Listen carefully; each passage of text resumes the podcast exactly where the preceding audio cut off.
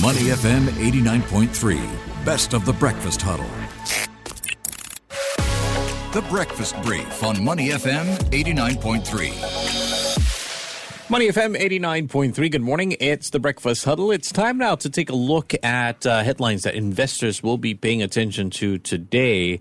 It looks like, uh, Ryan, we're starting off the day, as you mentioned in the U.S. market update, um, in the red, picking up uh, red leads from Wall Street. So the markets are being depressed by rising bond yields. That's right. So that's weighing on sentiment right now. And we saw those bond yields push up to new three year highs. And that's going to be in focus as we see that give a lot of food for thought for investors to figure out where it goes from here and how much to rotate away from those technology and growth names, which have had a good run in the past year. So now it is time to readjust to new realities. And this is going to put a focus on tonight's consumer price index report mm. out in the US for March, and we are looking out for another hot reading. And we are already seeing 40 year highs. The latest reading is expected to come in at 8.4%, and this will be above the 7 0.4% in the previous uh, month. So that's going to be in focus as we see the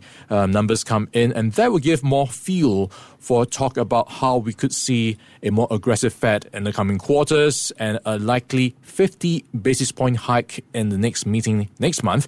And right now, the odds are being priced in at 87% of a 50 basis point hike. So that'd be double the usual uh, rate hike. So something to look out for in tonight's numbers. Lael Brainard is expected to speak, the Federal Reserve Board governor. So, what might she say that could have an impact on markets? Mm, she's already been in the circuit in the past few weeks talking about how she is thinking inflation is going to be higher than what people have been forecasting. And of course, uh, this has been pretty much the tune many of these Fed officials have been um, singing in the past few weeks. So if she continues to push that hawkish tone and give even more signals for market traders to uh, digest on that front. We could see expectations of 50 basis point hikes being pricing even further. So not just the next meeting, but even further down the road, the next two meetings or three meetings. So that's going to be in focus as she continues to speak on the circuit, and she is expected to be talking at a Wall Street Journal Jobs Summit. Also, Federal Reserve Bank of Richmond President Thomas Barkin is also expected to be speaking at an industry dialogue with U.S. policymakers. So more Fed speak in the coming days. All right, let's switch tracks to China. We mentioned at the top of the show, Ryan, that the WHO is closely watching China as it grapples with its worst COVID surge of the pandemic. There are two fronts to look out for here. One is the health front, the other, obviously, the economy. Yeah, so this is going to be, in a way, good news for what's happening in Shanghai. We've seen that lockdown playing out in the past week or so. And now, some good news in the sense that it is easing the lockdown for some of the people there. So it's easing the lockdown for 43% of its housing complexes. So a sign that maybe things are starting to exit that tough lockdown situation.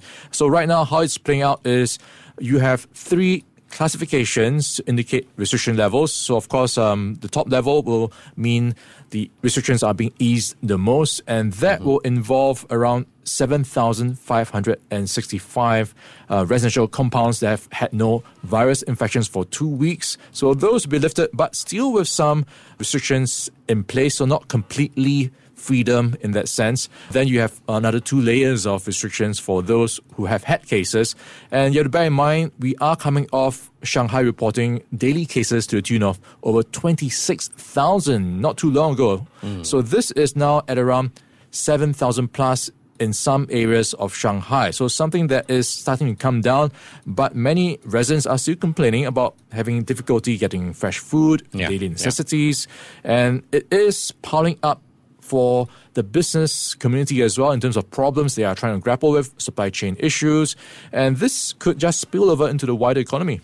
This is certainly something we'll be taking a closer look at throughout the day, including with uh, Dawn Tan and the China perspective in just a few minutes.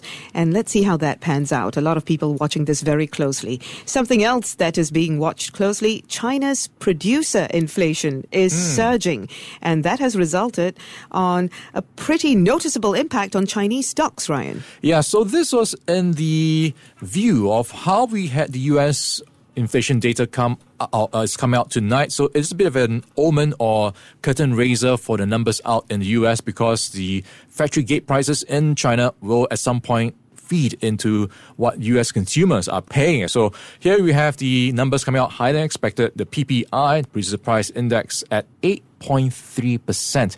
That is above expectations of 7.9%. Consumer prices were also higher than expected, climbing 1.5%, and that's above the 1.2% increase. And looking at what the impact is or has been on markets on Monday, we have seen some sentiment being weighed down by those higher inflation numbers. And also on that front, we are seeing shares of Chinese EV maker NIO plunging nearly 11.4%. And that is after it announced that it's suspending production at some of its factories because of supply chain problems. So that's going to be in focus today as we see the Shanghai lockdown being eased, as well as the inflation numbers continue to be digested from uh, by investors. All right, always excited about this one. Uh, Ryan, what is the number of the day? Okay, the number of the day is 14.9. 14.9. So now you're dealing in decimals. so this is probably the first number of the day with a decimal point. Yeah. And this yeah. is because 14.9% is the cap of how much a director on the board of Twitter can hold, a cap of how many shares, oh. what's the stake they can hold. So it's in the news or is the number of the day because Elon Musk will no longer be joining Twitter's board. Oh, yes. Okay. This is we, your, we did hear about this. Yeah. Uh, what was the reason given here? Okay, so this is going to be a case of your guess is as good as mine. So I there are no so. clear reasons, um, but it is leading to speculation of how this could play out. So right now he holds 9.2%, and the speculation now is that since he's not joining the board of directors, he has the uh, leeway to raise his stake above 14.9%. Mm. So maybe mm. even buy the rest of the 91% he doesn't even own because he is just rich enough to do so. Uh, so we are seeing share markets, or at least the share price of Twitter, swing quite wildly in the backdrop of the news. Twitter shares were down 8% pre-market in reaction to the news.